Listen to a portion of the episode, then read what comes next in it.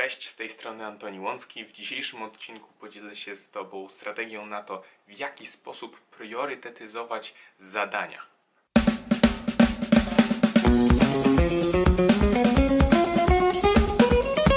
Każdego dnia, kiedy budzimy się, mamy do zrobienia pewną listę rzeczy. Nawet jeśli nie zapisujesz sobie tych rzeczy w takich listach to-do, w jakichś aplikacjach czy w innych miejscach, w których je po prostu e, notujesz, to i tak są pewne zadania, które robisz każdego dnia, tak jak zrobienie obiadu, załatwienie pewnych spraw, wysłanie jakichś e, przelewów. Generalnie codziennie mamy do zrobienia pewną ilość e, rzeczy, które no, muszą zostać zrobione.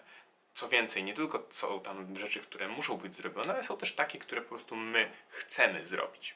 Natomiast pytanie brzmi, na jakiej podstawie ty decydujesz się, co z tych rzeczy musi na przykład zostać zrobione koniecznie danego dnia, co z tych rzeczy myślisz sobie, odłożę, zrobię potem, nie jest to takie ważne. Y, co z tych rzeczy jest na przykład na Twojej liście do zrobienia y, po prostu już tak długo, że nawet nie pamiętasz, kiedy to tam wpisałeś. Są natomiast takie rzeczy, które, o których dowiadujesz się danego dnia i wiesz, że danego dnia musisz po prostu tą rzecz zrobić, chociażby nie wiem co. Natomiast kiedy to wszystko odbywa się nieświadomie, to nie za bardzo ty kierujesz nad swoim dniem, tylko wszystkie czynniki zewnętrzne, e, które po prostu sprawiają, że albo coś robisz, albo czegoś nie robisz. W tym wideo chciałbym przedstawić Ci sposób na to, żeby zdecydować właśnie, jak te rzeczy z listy zadań do zrobienia powinieneś lub powinnaś priorytetyzować i zdecydować, które właśnie kiedy należy zrobić. Także pierwszym krokiem, od którego należy zacząć, jest zrobienie sobie listy rzeczy do zrobienia.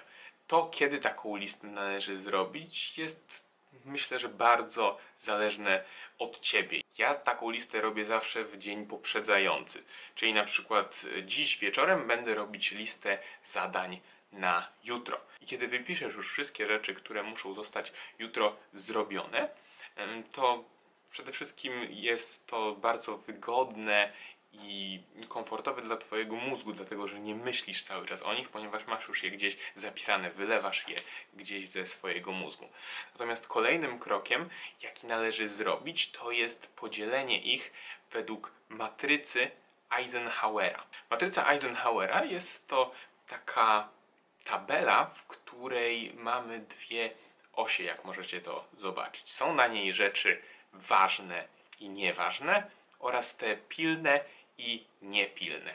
I teraz w jaki sposób z takiej matrycy korzystać? Chodzi o to, żeby w każdym z tych czterech przedziałów, które widzimy, czyli czy coś jest ważne i pilne, czy ważne i niepilne, czy nieważne i niepilne, czy nieważne i pilne, wyrzucić, podzielić tam rzeczy z tej listy do zrobienia i posortować je właśnie według tej klasyfikacji.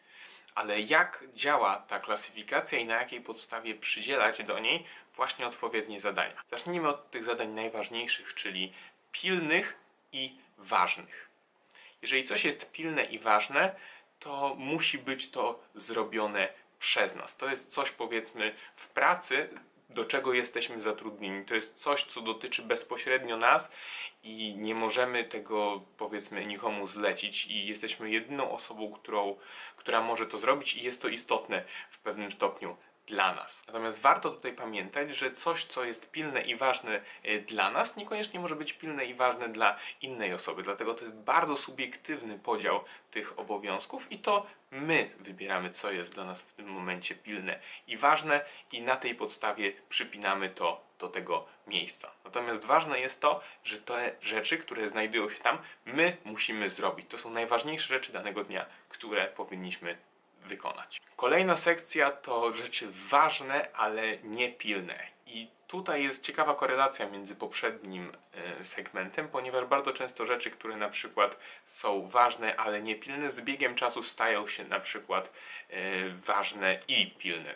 Kiedy na przykład ktoś chce mieć dzieci, to jest coś, co nie jest powiedzmy w danym momencie pilne, ale jest dla niego ważne, ale z ubiegiem czasu może stawać się to właśnie i ważne i pilne, ponieważ biologia może nie pozwalać na to, żeby właśnie w późniejszym czasie y, takie dzieci posiadać. Dajmy taki mniej ekstremalny przykład. Jeżeli na przykład dziś nie zadzwonię do rodziców i nie utrzymam z nimi dobrej relacji, to nic się nie stanie. Ale jeżeli nie będę tego robić ciągle i ciągle i ciągle, no to w końcu ten telefon do rodziców może się stać czymś ważnym i pilnym, ponieważ było to zaniedbane. Dlatego to, czy coś jest y, pilne, a nie pilne, bardzo często zależy od tego, gdzie na linii czasu aktualnie się znajduje.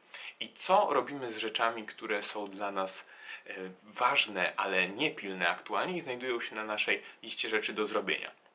Je planujemy. I planujemy je w taki sposób, że wyznaczamy sobie dokładny dzień, dokładną godzinę, kiedy zrealizujemy właśnie te zadania. Nie po prostu, że są one zapisane, że kiedyś tam musimy je zrobić. Kiedyś tam to nie jest zbyt precyzyjne określenie i dlatego te rzeczy bardzo często znajdują się na tych naszych listach bardzo długo. Dlatego jeżeli coś jest dla Ciebie ważne, ale nie jest pilne na tyle, że musisz to zrobić natychmiast, weź kalendarz i weź wpisz to, żebyś dokładnie wiedział lub wiedziała, kiedy Ty tą rzecz wykonasz, kiedy ona zostanie przez Ciebie zrealizowana. Bo jeżeli tego nie zrobisz, to może się stać tak, że ona nagle po prostu stanie się rzeczą pilną, dlatego że zaniedbywałeś lub zaniedbywałaś ją wcześniej. Co jeżeli chodzi o rzeczy nieważne, ale pilne? Jakie rzeczy mogą być klasyfikowane właśnie do tego segmentu? To najczęściej są rzeczy, które ktoś chce od nas. Czyli coś, co nie jest ważne dla nas, ale na przykład dla naszego szefa, e, ważne dla jakiegoś naszego kolegi, po prostu coś, co musi być zrobione zaraz, ale nie dotyczy bezpośrednio nas i oni potrzebują tego natychmiast. Drugorzędną sprawą jest to, że mogą tylko mówić, że potrzebują tego tak szybko, a potrzebować tego na e, znacznie późniejszy termin, ale chcą to od nas otrzymać jak najszybciej, więc podają nam ten termin, który jest znacznie wcześniejszy od takiego rzeczywistego deadline'u. I co z takimi rzeczami e, robimy? W miarę możliwości delegujemy je. Czyli jeżeli jest coś, co na przykład może być zrobione, ale nie wymaga naszego bezpośredniego zaangażowania, na przykład odebranie kogoś e, z samochodem z jakiegoś miejsca. Możemy to wydelegować zamawiając e, Ubera lub taksówkę do odebrania. Czy sporządzenie jakiegoś raportu w pracy, za który nie jesteśmy odpowiedzialni. Możemy to zdelegować osobie, która na przykład mm, może będzie miała przestrzeń na to, żeby to zrobić, albo będzie chciała się wykazać. W każdym razie takie rzeczy nie wymagają od nas zaangażowania bezpośredniego, zwykle. Dlatego możemy właśnie je komuś zdelegować i tak powinniśmy robić. A co jeżeli chodzi o rzeczy nieważne i niepilne? To są rzeczy, które bardzo często znajdują się na naszej liście rzeczy do zrobienia od bardzo długiego czasu. To jest powiedzmy posprzątanie jakiegoś miejsca w domu, do którego nigdy nie zaglądamy. To jest powiedzmy przeczytanie czegoś, to jest zobaczenie jakiegoś filmu, to jest no tutaj może być niesamowicie dużo rzeczy. Tak samo to jest bardzo subiektywne, to ty oceniasz, czy coś jest dla ciebie nieważne i niepilne. Natomiast jeżeli coś jest na twojej liście do zrobienia od powiedzmy roku i ty tego nie zrobiłeś lub nie zrobiłaś, to możesz już zacząć zastanawiać się nad tym, czy nie jest to przypadkiem jedna z tych rzeczy, które są niezbyt istotne i do tego niezbyt pilne. I co z takimi rzeczami robimy? Po prostu usuwamy je z naszej listy rzeczy do zrobienia.